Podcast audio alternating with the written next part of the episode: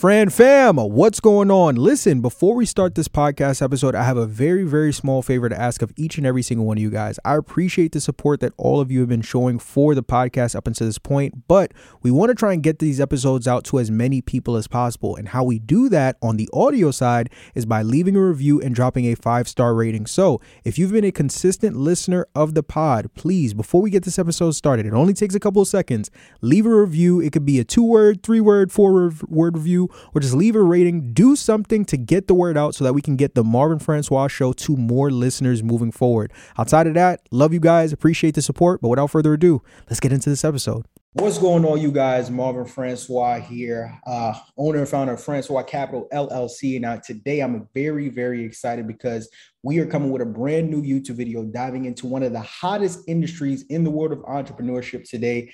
Airbnb. We're going to be talking about everything from A to Z in regards to Airbnb, from how to get started, do's and don'ts, the difference between the uh, field of Airbnb versus long term rentals, uh, how to systemize your business, how to automate your business, and how you can get started ASAP. Super excited. But before we dive into that, take a second, take a minute, take an hour out of your day right now. Just go ahead and slap that like button and show this video some love. It really does help a lot with the YouTube algorithm in terms of pushing the video out there so that more and more people can see it. Now, I'm not just excited today because we're talking about Airbnb, but I'm even more excited because of the guests that I have on to talk to us about the field. Uh, a very good friend of mine, uh, entrepreneur, and from what I saw on Instagram recently, a landowner, a landowner. Oh God! Yeah, yeah, yes. yeah, most definitely. Uh, uh, very, very special guest that I want to introduce to you guys today, Miss Maya Chapman on Instagram, known as at Compass PG. Uh, you want to take a second to introduce yourself? Absolutely. Hello, everyone. I'm so excited. Thank you, Marvin, for having me today. Um, look, when you asked me, I was like, oh, absolutely. You already know I'm in there. Right. So I really appreciate it. Um, like you said, my name is Maya Chapman. I am the owner and founder of Compass Property and Development Group LLC. I specialize in short term rentals. I also have long term rentals. Um, and I've been doing a little bit of dabbling in some other things. I got w- working into tax deeds and stuff like that now. So I do have a nine to five. Currently, I work for a real estate tech company. Um, but the plan is that this is my last job, right? So, you know, I, I naturally don't have an entrepreneurial spirit, but when you're when you see things, sometimes you can't unsee them. So I've seen the time freedom that comes with, you know, entrepreneurship. Although it's very difficult, um, there's just a different le- a different sense of flexibility and fluidity that I want and a different lifestyle that I want to have. And so I've already got a grasp of like, you know, what it looks like to gain residual income, what it looks like to make money in my sleep. And so scaling up into the point to where, you know, I can quit my job is the absolute next goal. Um, but yeah, I'm super excited. I'm ready to spill everything as it pertains to Airbnb. No holding back um, because it's really, really important that, you know, even if it's not Airbnb, even if it's not real estate, that we all find something that we can make money off of um, and and and support our family, support ourselves, um, and and just be smarter and not working harder. So thank you again. I'm so excited and I'm ready. So yes, let's, let's get it. Let's do it. Let's do it. Yes. So let's just jump right into it. Uh, like you and I both know, Airbnb is one of the hottest industries that's up and running right now in the entrepreneurial space. And a lot of people who are trying to find their way in real estate, they've heard about wholesaling, they've heard about fix and flip yeah. and buy and hold and things of that nature. But, but Airbnb, for the most part, is still is still fairly new, right? It's still on the on, on the come. Yeah. Talk to us a little bit about uh, the difference between uh, uh, owning a long-term uh, uh, rental like an investment property versus mm-hmm. a short-term rental like an Airbnb, because I think that would be a great place to start so people understand the difference between the two. Yeah. So when we talk about um, traditional rental real estate, we're talking about your typically between six to six months to one year lease, right? You mm-hmm. find an apartment, you sign the lease, you stay there. It's pretty traditional, it's pretty straightforward.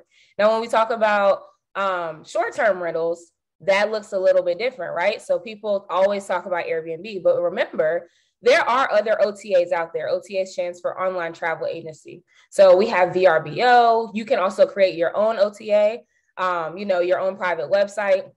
A lot of different avenues there. Um, I think a big difference and a and something that people ask me a lot about is should I buy a property to put on Airbnb or should I do arbitrage? Right. So arbit- arbitrage is basically you are leasing a space that you lease to someone else. That's the simplest way to put it. Mm-hmm. Now, I personally own a duplex um, that I rent out. The top half is for short-term rental. The long half, the, or the bottom half, is for my my long-term ride or dies that I hope never leave because they pay their rent early.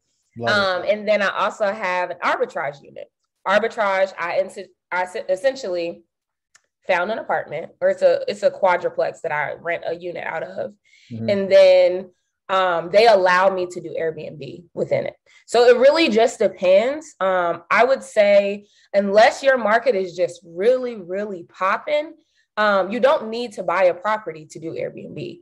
Um, mm-hmm. also, you might the the advantage to doing arbitrage is that it's a lease, right? Mm-hmm. So you can try it out for a year. You sign a, a year lease, and then if it doesn't work, you can get rid of it. You don't have to sell a property. You don't have to worry about a huge down payment. Those are some different steps. Um, but you might have properties that are multi-use. So you might say, hey, I wanted to buy a house anyway. I'm going to house hack it. House hacking is when you live in one part and then you rent out the other part. So maybe, you know, you try different things. And that's the beauty of real estate. And that's what I love about rentals is that I've tried a lot of different things and I've been able to pinpoint like, okay, you know, this what didn't work out so great for me. And then this is also working really well. Um, so you can just really pivot. But yeah, those are the biggest differences. Um, when it comes to Airbnb versus or short term rental versus long term rental, obviously with short term, you're going to have more turnover, right? You're going to need cleaners to not just clean at the beginning and end of a lease. You might need a cleaner two or three times a week. Right. Um, so it really just depends on how you're connected and you know what resources you have around you. Um, and then the last thing I want to touch on, and this is something that I haven't heard a lot of people talk about, is the difference between a tenant and a guest. Mm-hmm. So we throw those words around and use them interchangeably, mm-hmm. but they're not the same. And you right. want to be very careful, especially when it comes to, because I do private short term rentals. When it comes to that, technically a tenant is someone who has some type of right to the space. I don't want you to have any right to my space if you are on Airbnb. Right. So because we haven't signed a lease, you have the you know agreements with Airbnb, but you we haven't signed a lease. So it's very important that you are referring to them as guests um, or even for the short term rentals that I have, I have a rental agreement. I don't have a lease for them. But for my long term ten- tenants, I do have a lease. So there is a difference. You know, you just have to be careful in the ways in which you address them um, in case, you know, there's legal action or something like that.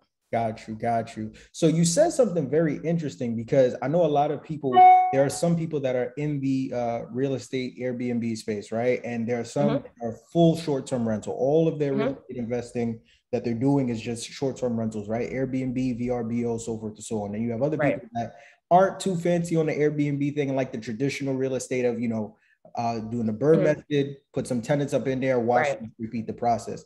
And then you have people like yourself that dibble and dabble in both the fields. But you said something uh, very interesting that I personally never heard before. You have a duplex where on the first floor, on the, in the first unit, right, yeah. you're, you're doing long term rental, and then in the upper unit you're doing short term rental. Is there any reason in particular that for that property you decided to kind of, you know, maneuver with it that way? Absolutely. So um, let's in order to decide what you want to do, you have to break down the numbers. The numbers have to make sense. Right. I'm not doing Airbnb just because do do I like my listing, I got good reviews. You know, that's great, but you have to do what makes sense in terms of the numbers. So I'm gonna be very honest about my numbers. So my um my my home, I have one mortgage for the home. Right. It's a thousand dollars even, right? So my downstairs tenants pay 1200 that includes utilities. The 200 covers utilities for the whole house. And then the 1000 you know the rest of that goes toward my mortgage. So the reason why i have long-term tenants downstairs is because i want that to be consistent. At the very very least i'm not paying my mortgage. Right. they're going to pay it. I've made one one mortgage payment out of my own pocket since i purchased the home.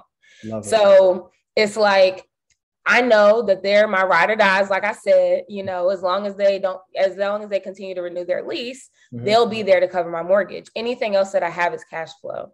So I know that with travel nurses, which is the audience that I target, mm-hmm. or travel professionals, they pay more. They're just going to pay more because I'm not only providing the space, but I'm also paying for utilities, I'm paying for internet, and I'm paying to have the, the space furnished.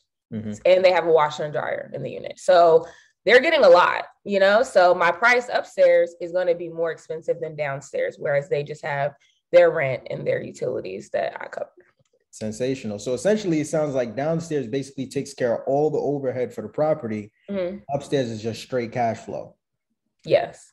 But at, master. Yeah. master. I love it. Yeah. I love it. Right. So now for somebody that's watching this video, they hear you talking to talk about Airbnb and maybe they're mm-hmm. super excited, whether it was before they got to this video or while they started watching this video, they right. want to get started in the industry. They want to jump head first, but they're not necessarily st- sure where to start, right? So now let's talk about uh, location, right? Because mm-hmm. location mm-hmm. is a very huge role. I mean, that's everything in the world of real estate. So, talk a little bit about what are some things that someone should be looking into when it comes to securing their first unit for an Airbnb as it pertains to location, how the unit should be set up, and things of that. Mm-hmm. Yeah. So, honestly, the most important aspects of the Airbnb business or the short term rental business mm-hmm. is location and your cleaners and your communication and hospitality.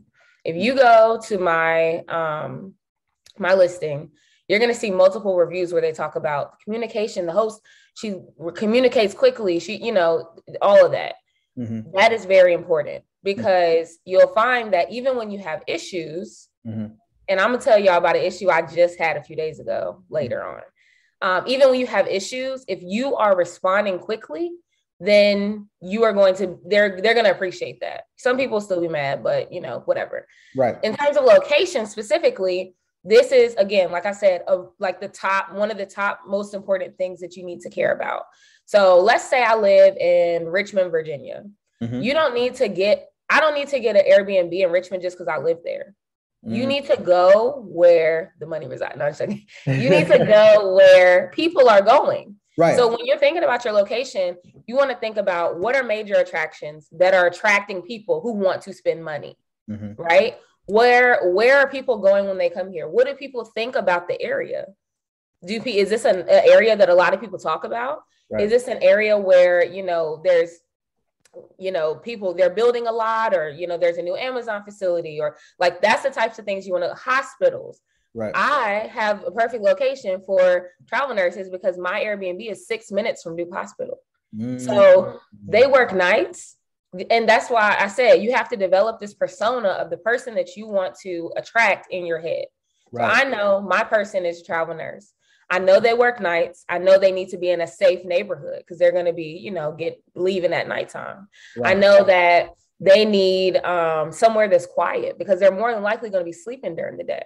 I know that a lot of them travel with their dogs, and I can get extra money just mm-hmm. by allowing them to, t- you know, bring their pets. Mm-hmm. So these are all things that you want to think about. If you're doing arbitrage and you're looking for a location, mm-hmm. then does the apartment complex that you are about to get a corporate lease with, do they accept animals? Mm-hmm. You know, I collect a $500 non-refundable deposit just for pets, in addition to their regular deposit that they're paying that's refundable. Right. So, and people don't play about their pets; they want that. Um, so yeah, think about when it comes to location, think about your target audience who are you targeting? Don't just try to say, oh, well, I want anybody to stay here. I mean, that's great, but there has to be a specific person or a specific type of person that um, that you're looking for. And then also in terms of um, location, think about the amenities. Like, what types of amenities are they looking for? You need to absolutely include utilities because if they're there for three months, they're not putting utilities in their name. Right. Um, how close is it to main attractions? How close is it, like I said, to hospitals? What's the functionality of the space look like? Right. Is it does it feel cramped? Does it feel open? If you're tra- if you're attracting business professionals, you have an office nook or office space where they can do their work from home. Um, so those are just you know different things that you definitely have to consider when it comes to location specifically. That's perfect. Now, another thing I, I would ask is when we talk about the makeup of the unit, right? How much does things like beds and bed amount of bed and baths go into um, how you personally look into if a unit mm-hmm. good or not for Airbnb. Yeah, so it depends on where you're going. So my Airbnb is in Dur- Durham, North Carolina. People mm-hmm. are typically not coming to Durham or Raleigh for vacation. Right. They're coming to, you know, move their student into Duke University. They're coming for the hospital. They're coming, you know, for those reasons or as a travel nurse. So um, you have to think about those things. Now, when it comes to beds and baths, and the reason why I brought up, you know, your audience, you know, really runs everything. It's so it it that's the purpose that you're there. Right. So if you know that you have a lot of people who are just like one or two people traveling, you only need a one bedroom. Right. People might say, oh, well, you can maximize with three or four bedrooms. You absolutely can. But if you don't have large groups of people typically come into your area and wanting to stay in the same space, it doesn't make sense. And it's going to be more expensive right. um, to furnish and, you know, square footage and utilities. Um, and then something else is like parties too. If you got a one bedroom, one bath, people are typically not throwing parties there. So that's something else to um, consider but it really just depends. I would say I had a student uh, or a mentee who was in my coaching program, and she's like, "Well, I want to do Airbnb in, in Virginia Beach," and I said, "Okay." In your case, it makes sense to have a three bedroom because people who are going to the beach are usually traveling in groups, right? So, okay, you can maximize the space. You can add extra cots or beds. So right. that way more people can stay there and you can charge more. Got you, got you, got you. That's another major gem right there. So you said something a little bit earlier that I really want to dive into because I think this is one of the more focal points about you know uh, arbitrage and short-term rentals, and that's commercial leasing, right? Mm-hmm. Uh, one of the that's one of the biggest parts that go into it because you know uh, a lot of times people are trying to get into Airbnb, but they're not necessarily sure who to go or where to go to find right. landlord landlords or just property owners that are open to commercial leasing. Like for example, I live in New York. New York is not allowing you to to do Airbnb unless mm-hmm. you yourself own the property, right? And as mm-hmm. you and I know, the basis of what makes this business so beautiful is you don't need to own the property. You're yeah. essentially essentially you're subleasing, right? And that's you're able to run your business from there. So how can okay, we have we know we understand location, we understand what mm-hmm. you're looking forward in terms of utilities and Right. Now, in terms of finding a, a property owner or landlord that's open to commercial leasing, how could we go about doing that? Yeah. So you don't have to do corporate leasing if you don't want to. Some people, the biggest difference between corporate leasing and um, not doing corporate leasing is is it in your business's name or is it in your name? Mm-hmm. Now, when you do put it in your name, you do run the risk.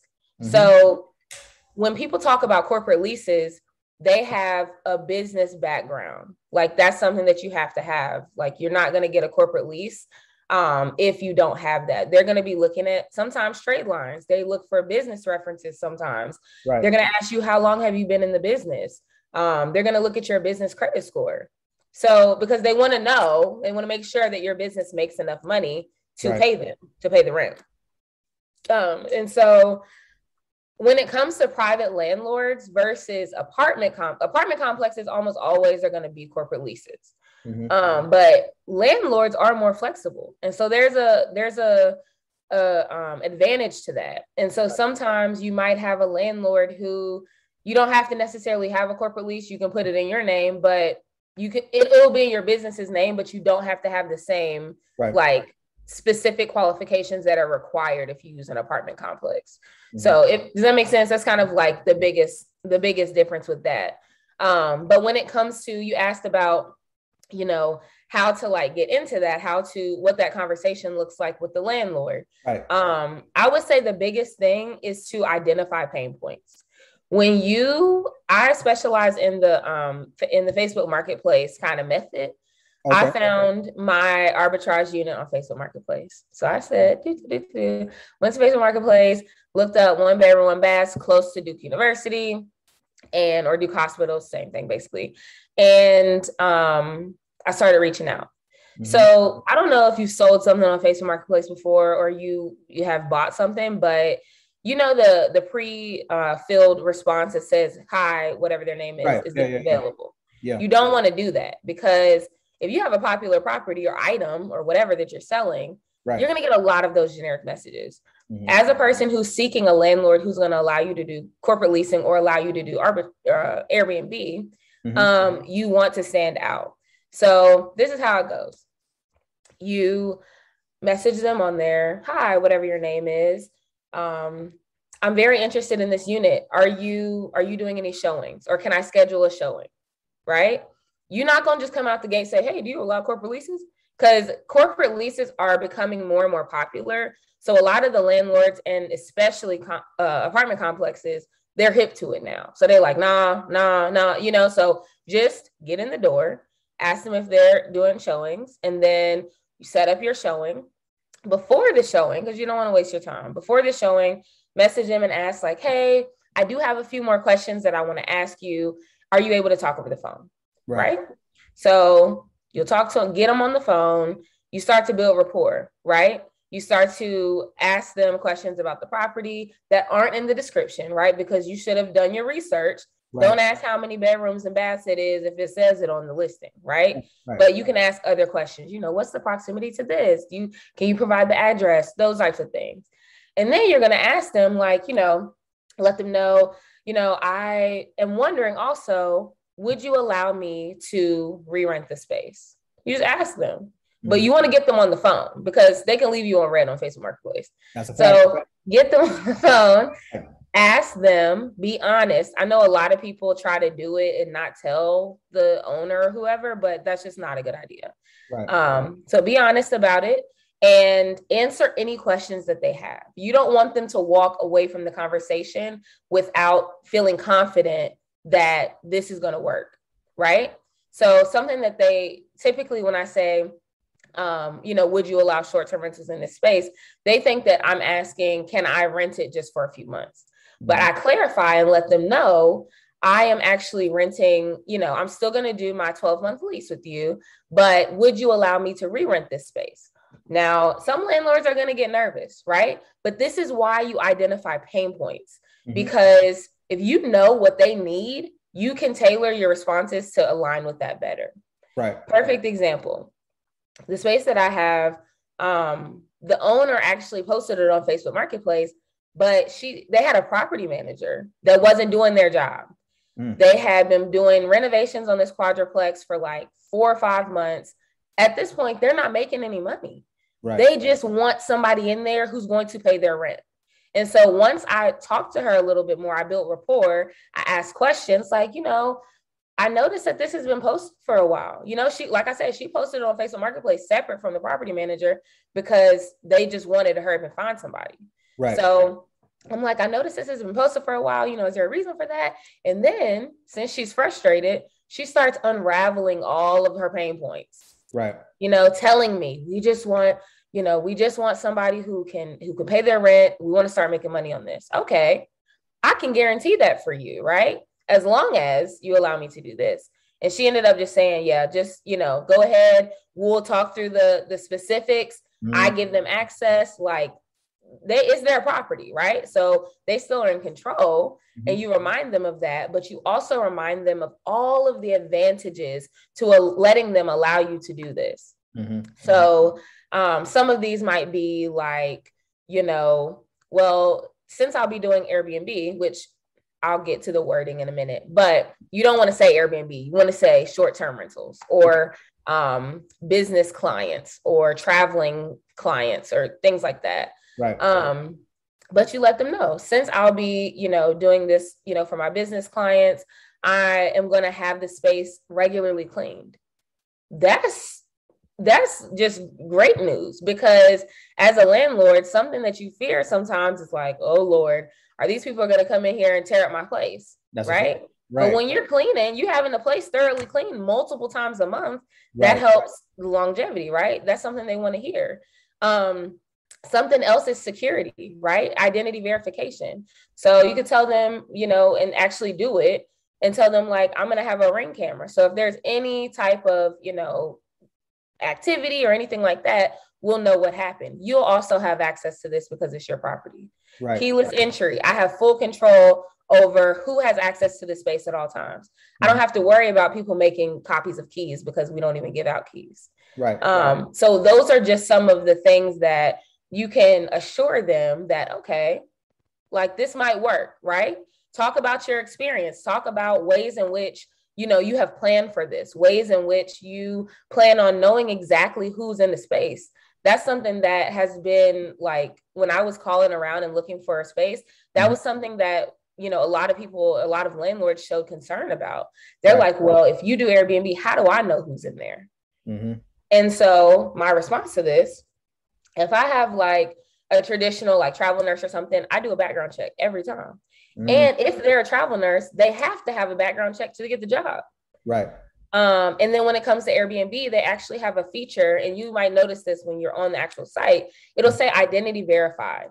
So this means this is someone who has provided specific information like an email, a phone number, they have a profile picture, right? right. Um, or they've provided their ID, those types of things. Um, and those are how, those are specific ways that Airbnb uh, verifies their identity.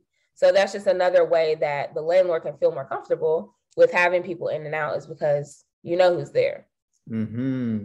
Y'all can't see it when she's talking, but I'm smiling from ear to ear because I love how you're literally peeling the layers back of this game, and I feel like there's a lot of people who you know are trying to come into the space, and there's a lot of fear that is attached to it. With like with anything, right? That would be new because for them, they probably think, okay, in order for me to find a landlord that's going to let me run this business, I got to be at the hottest town in Miami and I got to come with a million dollars in hand, and right. I need 80 rental properties in my portfolio for them to trust me.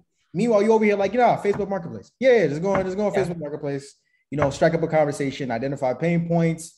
You know, know how to you know uh, put yourself out there, and then one, two, three, mm-hmm. one. And moreover, the short-term rental slash long-term rental that you have isn't even in like a super duper popular area. I think you said it's right. in Durham, right? Yeah and you still were able to get your business up and yeah. running. So I'm literally smiling from ear to ear because I feel like there's somebody who's going to be watching this that's going to feel all here, see all their excuses get knocked out one by one. It don't matter mm-hmm. in a popular city. It don't matter right. if you have any, you know, real estate experience before this. It all starts and ends with you, right? Now, we, we talked about location, right? Mm-hmm. We talked about commercial leasing. Uh, the next phase of the Airbnb business, which I think is probably one of my more uh, favorite aspects of it, is the furnishing of the space. Mm-hmm. Right now, once again, there might be somebody that's watching. It's like, okay, in order for me to have a profitable Airbnb, I need Louis Vuitton couches, I need Balenciaga seats, I need I need Armani Armani cushions on my Louis Vuitton. Couch. Right, get the best of the best in order for my Airbnb to work. Right. Mm-hmm for someone who's watching this and who's looking for some direction, whether they haven't started Airbnb or they're starting and they're at that phase of the business, mm-hmm. some some tips, some tricks, some gems that you could give them on, you know, a, a route that they could take to properly fur- go about furnishing their Airbnb. Mm-hmm. Yeah. So I know you mentioned the the Balenciaga seats and all of that. Like, right. Honestly, the more effort, the more profit.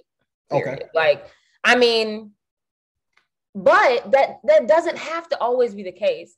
I only say that because we see a lot of people on Instagram talking about Airbnb and you're seeing, you know, their their apartment and it's just decked out, right? Right. Okay, they can do that. Right. But there are also a lot of ways that you can save money in within the furnishing process.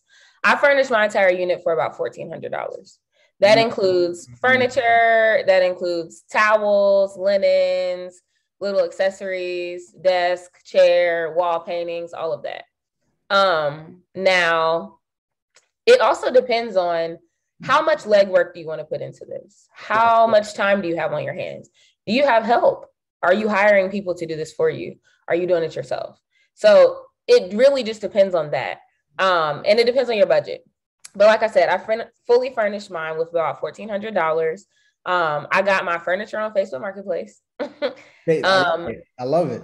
Yeah, absolutely. Certain furniture though, you have to be careful. Right. I usually don't buy upholstered items on Facebook Marketplace because you run the risk of like roaches, bed bugs, that type of stuff. Right. right. Definitely not mattresses on Facebook Marketplace. Right. But those right. other things like a desk or an office chair or you know little bar stools or you know those types of things that can be sanitized I got those on Facebook Marketplace and I'm talking them down too. So they got a desk on here for 50. I said, I'll give you 35. I can pick it up today. All right. Right. There right. you go. Boom. Um, and so yeah, Facebook Marketplace has a lot. Also, Ross, TJ Maxx, Home Goods, you know, it doesn't have to be this hugely expensive thing. Right. Um, I get all of my linens from Sam's Club, which is like a wholesale place. So, like, I know some people go to Costco or BJ's, but there are specific, and in my post coaching program, I actually have a list of all of my furnishings. So you could literally, and all the links. So mm-hmm. you could literally just click and order everything in one swoop if you want it. But um, yeah, like, you know, I get my my comforters from Ross. Like those types of things are just things that I kind of have collected over time. Um, but yeah, the the furnishing, it really just depends again, who is your target audience? If you know, this is a little gem too, something I plan on doing when my current person moves out, mm-hmm. is if you have travel nurses, get blackout curtains in the bedroom. Mm-hmm. Because again, mm-hmm. their sleeping tip, usually every travel nurse I've had has worked nights. Right. So they're sleep during the day. So how comfortable would it be if they could come home and it still be dark in the room? Right those are the things you have to think about. That's why I said your target audience, you are thinking through their lens. Right. Don't just get, oh, I like the color red, so I'm gonna get, I love pink. Pink is my favorite color, but the people that stay in my spaces don't care about that. So right. it doesn't matter. Um, so yeah, but you can definitely do it with lower capital. Um, you can find ways to spruce up the place, find ways to make it feel more comfortable. You mm-hmm. want people to feel at home. You don't want them to walk in. I've walked into Airbnbs and I'm like, ooh, this ain't it. Right. You know, or which I'm a little more, you know, critical because I do Airbnb, but I'm like, wait a minute, they why they fold these towels up like like this looks crazy, you know. So those are all little things that go into their overall experience. Um, but like I said, it's based on what the people that are staying there are gonna like, not what you like. So you just got to do a little research. Even today, and this is the last time I say, I will randomly go on Airbnb and just go to different cities and, and look at the Airbnbs. Right. Like do your market research. Right. If That's you're like, I don't know what to, where to start with my unit, what are other people who have bookings doing? Don't compare yourself to people who have open availability because nobody's booking them or don't have any good reviews. Right. Go to the people who have a lot of good reviews, who are booked out, and see what they're doing, what you where you could be filling in the gaps um, in the space that you had that might be in the same area to where, all right, now you're their competition, you know? So that's just, you know, a few pieces on that. I love it. I love it. I love it. Wait, so you, so you mean to tell me you didn't you didn't use Giorgio Armani sheets for your Airbnb? so you, you no, no, absolutely no, not. No Louis Vuitton cushions, no Gucci no. mat, nothing like that. Just I heard Sam's Club, I heard TJ Maxx, I heard Ross mm-hmm. Marketplace. Yeah. Right? So so basically, any only fourteen hundred dollars. That, that, mm-hmm. so based on everything, anybody can do this. This is not mm-hmm. for, for, those that are. I mean, I need a hundred thousand and up. You can get this going, even if you have you know little to to to not too much starting startup capital mm-hmm. when it comes to the furnishing. And I, once again, that's so so huge because, like I said, I know there are so many people right. that let fear get the best of them and think that they need all these things in the world to get started, where that's not necessarily the case. Um, and yeah. even even to your point about the blackout curtains, I love that because that's the that could be the difference between you getting a four star and a five star rating. Mm-hmm. Right? Because that go once again, you knowing your audience. Okay, I live in an area, we have travel nurses. I know they sleep during the day. That's a different level of, of, of thinking and empathy right? For people that you have mm-hmm. coming in. Now one thing leads to another. You next thing you know, you become an all-star host. It's not because right. you have this fancy furniture in there, but that one minor right. detail that you implemented that had people coming back. So I, I absolutely love it. Mm-hmm. So now we got the location, yes. right? We got we got the we got the leasing figured out, right? Mm-hmm. We got the furnishing figured out, but we're not quite there yet to list list Airbnb because there's another integral part of the business, and I think this mm-hmm. this could be arguably is the most important part of business, mm-hmm. housekeeping, right? Right, very, yeah. very, and you you have an Airbnb, you've been in Airbnb, so you already know how crazy and how important uh, this can get.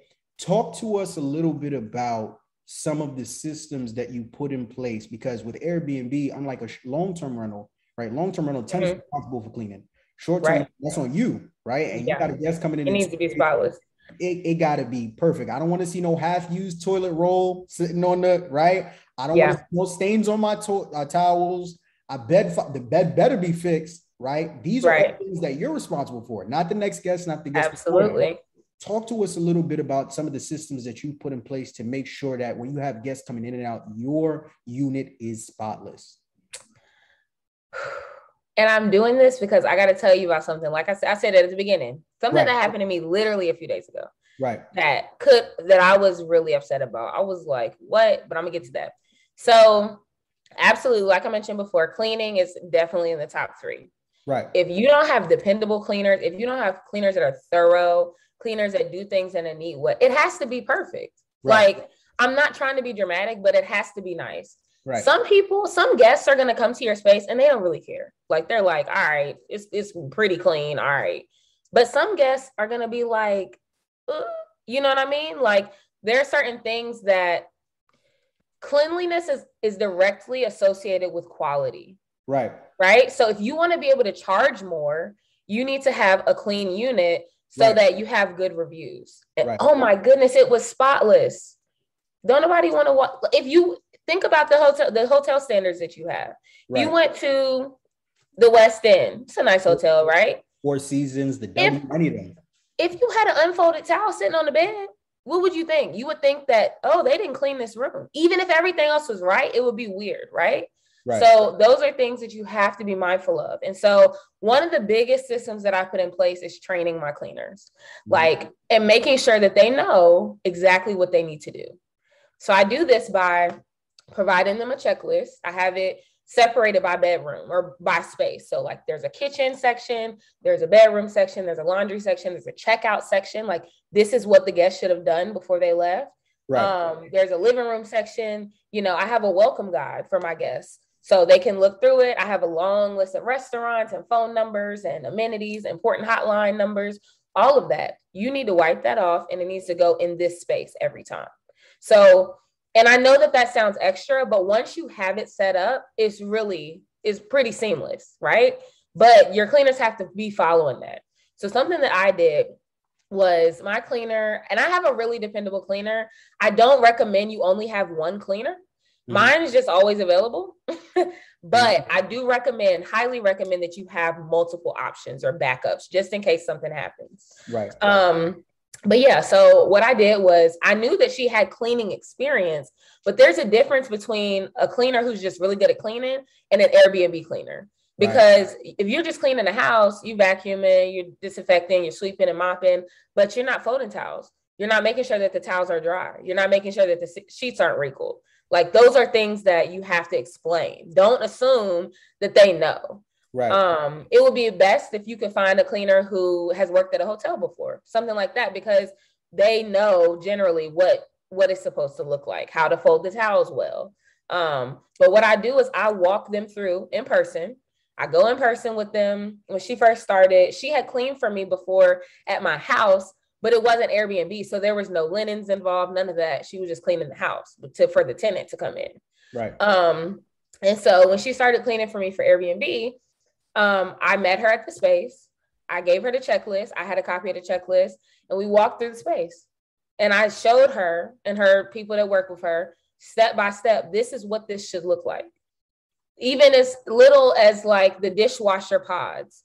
Don't put the whole the whole thing of dishwasher pods in this kitchen because they're right. gonna be gone. Right. So we have a special container that they go in. And this is how many you should have in here. These right. are how many rolls of toilet paper should be in here for a longer stay. Like mm-hmm. that, those are the types of things you have to break down. Um, and then also having a process for a schedule. So mm-hmm. right now, me and my cleaner, we we do a lot through text messaging. Right, um, right. that just works for us.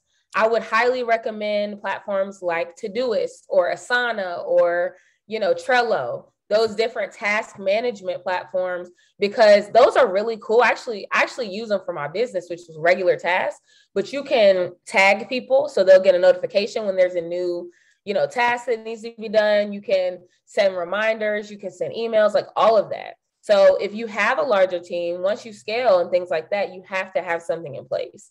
Um, so highly recommend the training and highly recommend having some type of task manager and a specific um, and consistent way that you're communicating with them so they know what to expect.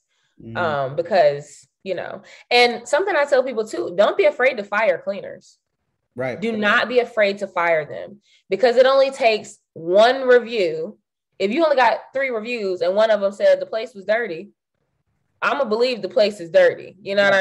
and one of them said the place was dirty, I'm gonna believe the place is dirty. You know what I mean? That's a fact. So that's something that's very important. Now, this is something that happened to me this past weekend. We've me and my cleaner, we've we've made amends now.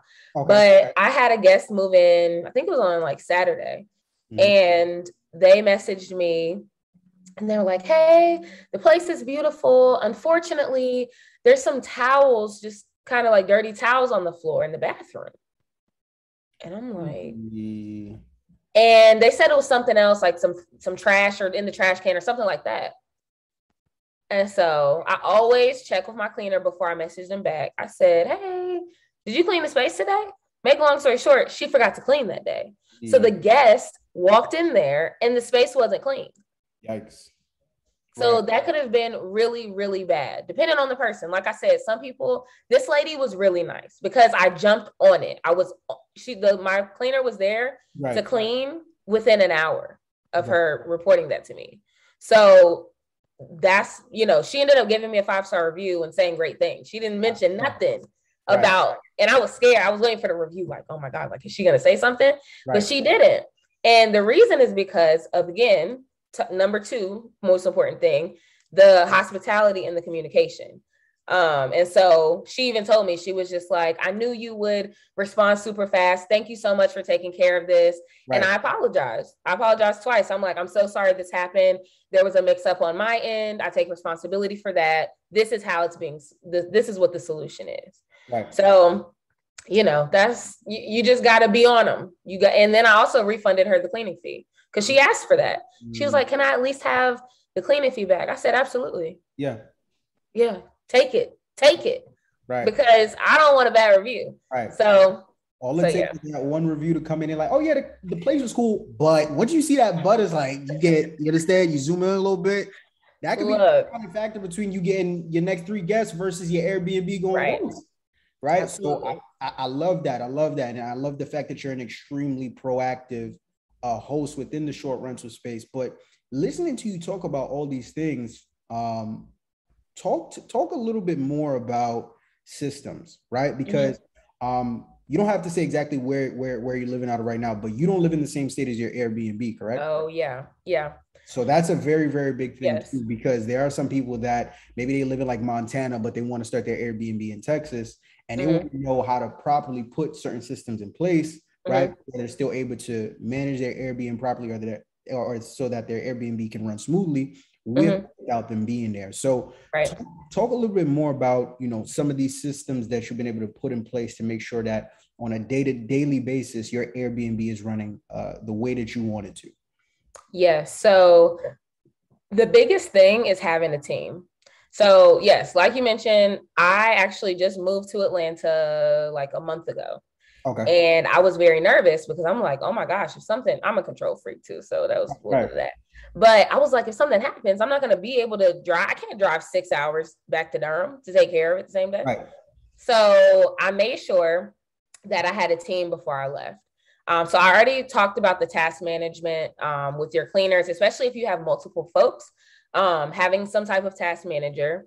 Something else that is very important is the keyless entry needs to be um, remotely controllable. Mm-hmm. So that means that I have an app that I can see. I literally get notifications when someone opens the door. Love I can see what time they open the door. You know, I can see, you know, and, and I have different codes for different people. So I know who is who. My cleaner has her own code. So I'll know if she didn't go and clean that day because she didn't open the door. Right. And then I have three other individuals who are part of my staff who are there as like boots on the ground. So I call them essentially if there's an issue or if there's something that has to be tended to in person. Um, like if I can't handle it on my phone or virtually, then I call them and they essentially will go in and handle whatever needs to be handled. So, in terms of the systems, yes, you absolutely need to have help, especially if you're doing it virtually. Um, but even if you're not, like you could be busy, you can't be the only person that can do something.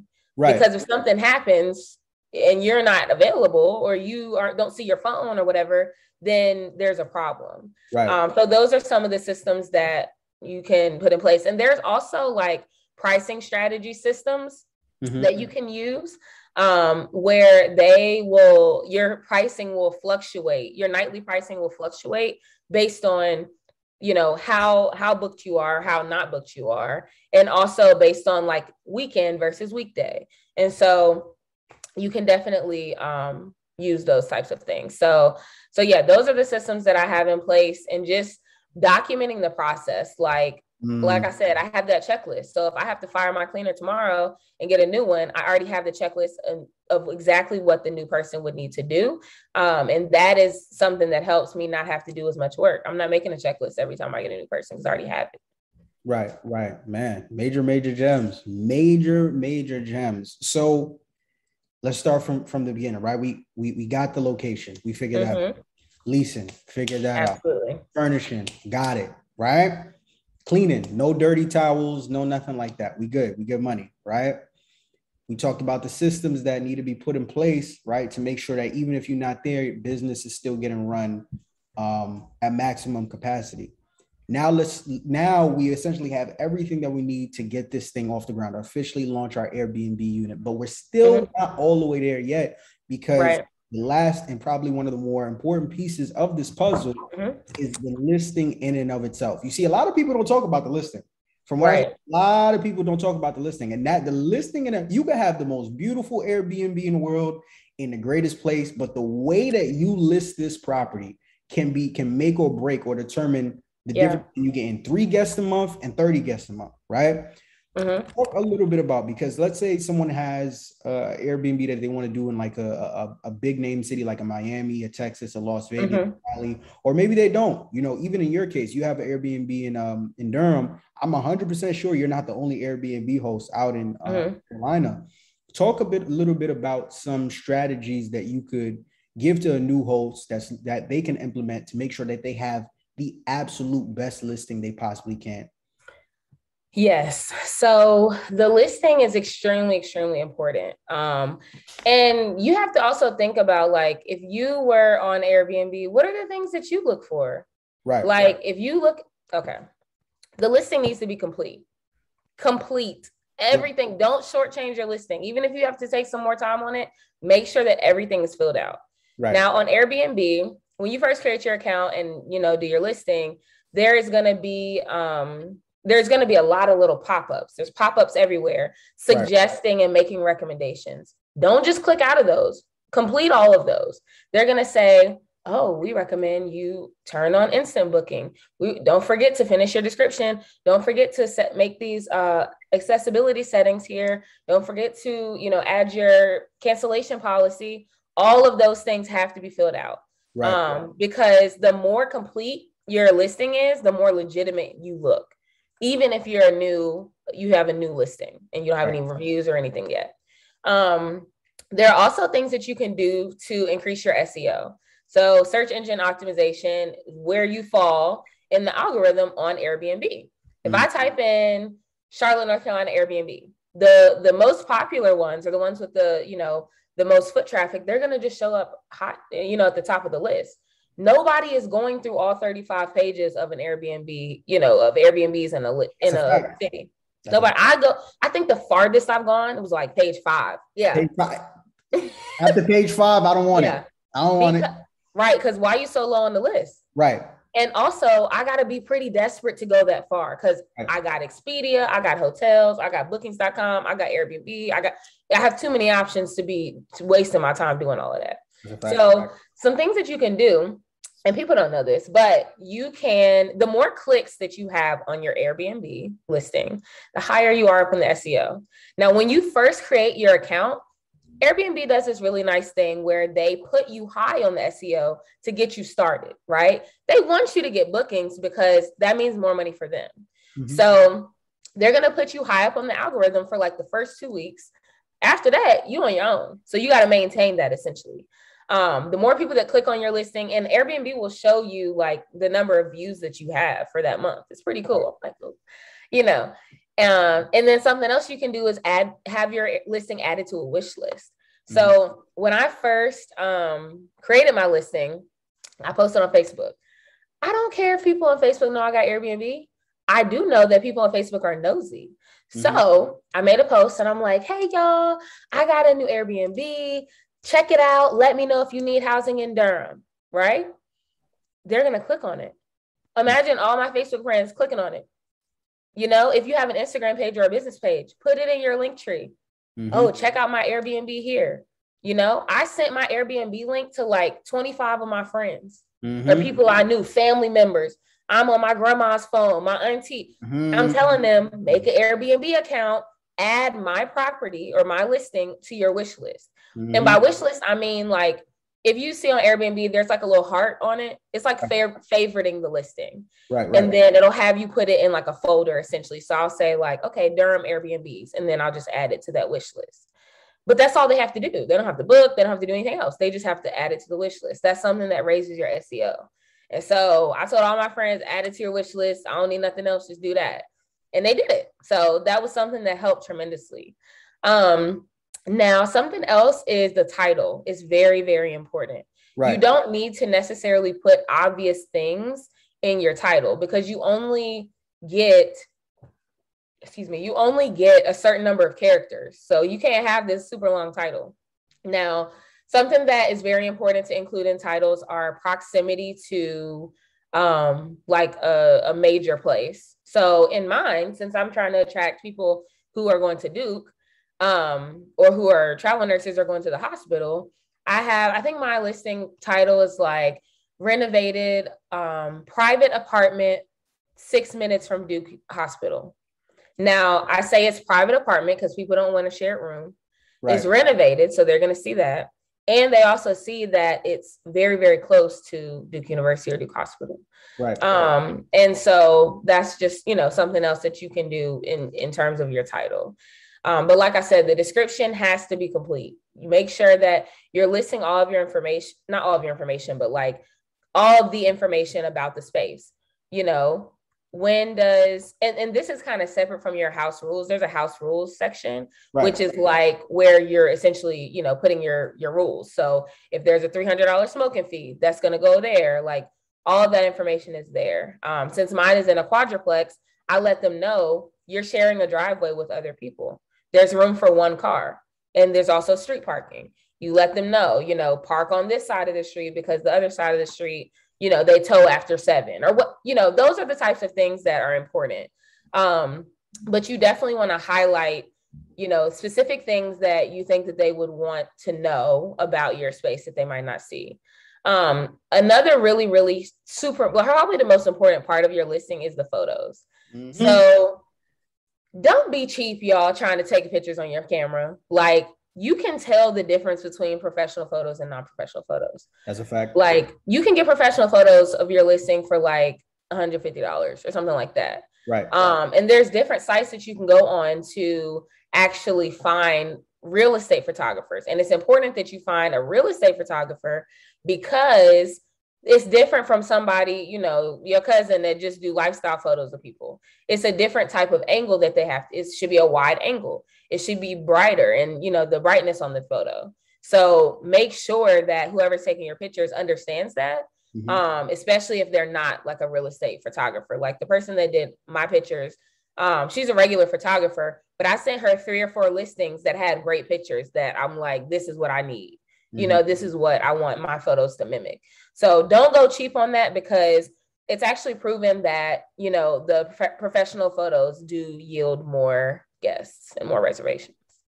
I love that. You, listening to you talk is so refreshing um, because I'm learning a lot about the space through you, which I love. But the number one thing that sticks out to me with you breaking down every phase of the business is how detail oriented you have to be in yeah. order to be successful in this field. Because you got to think mm-hmm. about this. At the end of the day, you trying to get people to come into a space where they're gonna lay their head for X amount yeah. of time. So you better not mess up on the photos. You better not play with the, with the housekeeping. You better not. Right. I wish I, I wish I would come in an Airbnb and see a bed bug on the couch. I'm fighting. I got I got to slap by somebody. You understand me? Right. I yeah. love I love how thorough you've been throughout this entire video, just breaking all of that down because I, there's a lot of people um, I'm pretty, you know, social media does a really good job of glamorizing a lot of things, right? Mm-hmm. This is a mm-hmm. great field to get into, don't get me wrong, but don't think you're gonna just come in here, Airbnb right. one, two, three. don't work like that. It doesn't. Make sure you have all your ducks in order, right, to succeed. And you're a current B&B host, so you can speak to mm-hmm. that way better than I can. So I'm I'm very thankful and very grateful that you're breaking this down the way that you are, right? But yeah, remember, uh, you know, of course, we're talking about the short-term rental space. It's not mm-hmm. just Airbnb. I know that's the the more the most popular platform right. out there, but there are several others out there that people can utilize to get their short-term rental business off the ground. Mm-hmm. Let's say I have a unit and I put it on Airbnb, and for whatever reason, it's not, it's just not working. Airbnb don't like me like mm. Or maybe let's say I do, I have a unit and I don't even want to do Airbnb. Everybody, I want to do something different. Can you speak a little bit uh, to let's say I want to get get started with my short-term rental business, but I don't really want to go the Airbnb route. What are some other methods and other routes that I could take to get things going? Um, I would definitely say don't just do Airbnb. Remember, you have VRBO too. The beautiful thing about VRBO is that it's owned by either bookings.com or Expedia. So a lot of the times your listing will also show up on those other sites. Um, VRBO typically it typically attracts more like long-term people, meaning like two weeks or three weeks, um, rather than just a weekend. But again, it just depends on your location. So if you don't want to do Airbnb or VRBO, you can also do your you can do private rentals. Right. You can post on social on social media or Facebook Marketplace. Um, that's what I do. Furnished Finder is also a gym, mm-hmm. a gym. Furnishedfinder.com it is the place where all the travel professionals go. Say that. Say that one more time, because I've never heard of that one. Say that one more time. I know VRBO and Airbnb. I've never heard. It. Say that one more time. Furnished Finder. F U R N I S H E D mm-hmm. Finder.com. Love it. This is where all the travel nurses, travel respiratory therapists, business executives, that's where they go because they know it's a legitimate, you know, it's a legitimate website. Now this this website does have a fee. It's $75 per year per unit. You're gonna make that back you with your first. Yes, come on. So, and the leads come to you. I actually just made a reel about this like a few days ago. Mm-hmm. The leads come to you. I'm not reaching out to people. I can if I want to, but they have a list of people who have um who like basically their needs are exactly what you provide. Then they also have a list of people who are looking for spaces in your area but there might be one or two things that you don't provide that they need. Like if i don't allow pets you know and they have a pet then they'll show up on that second list. Um, but their contact information is there. You can reach out to them. Most of the time they reach out to you. They'll send you a message on the platform and then you answer questions. You'll have a listing on there as well. So right. you can list all your information, you know, monthly costs, you accept pets, security deposit amount, all of that. Um, and, and yeah, so Furnished Finder has been a gem. Um, and it's it's I just really, really love doing travel professionals because they're coming to work. So you know they have money, right? Or they're getting a stipend or business is paying for something. Right. You know, I don't have to worry about, oh, they lost their job due to COVID. No, they didn't because they're coming for the job. Right. So, you know, those are some things that I really like about that. But yeah, like I said, you can do Facebook Marketplace. You can do your, you can have your own OTA. Um, and Airbnb doesn't like you to get guests, you know, off the platform. But I mean, you get a guest on Airbnb, and then the next time they come to town, oh well, you know, book through this website instead. You'll get a ten percent discount for booking with me and they don't have to pay the fees that they have to pay with Airbnb. It's crazy the fees. Mm-hmm. I had a guest, they paid like 413. My payout was like 350 or something like that. Yeesh. So the difference of that was the fees. Right. So they're wanting to avoid those as well. So it's a lot of different avenues for it. Um, and then, oh, last but not least, Facebook groups. So mm-hmm. there's actually a Facebook group called, and I don't know why it's called this, but it's called Gypsy Nurse. Mm. That's a, a huge Facebook group that has like thousands of nurses in it right. who are traveling. And landlords will add themselves to the group and then they'll post their list and hey, here's the pictures, this is monthly rent. Contact me if you need if you need a place to stay. And they they'll comment on the on the photos or they'll PM you. Um, so it's a it's a lot of different ways that you can you can gather leads other than Airbnb. Love it, love it, love it. Love it. It's illegal how much gems you dropped in this video. it's absolutely illegal. It's, it's unfair. It's absolutely unfair. Listen, we talked location, we talked uh, uh, uh, commercial lease, we talked furnishing systems, housekeeping, all things and more.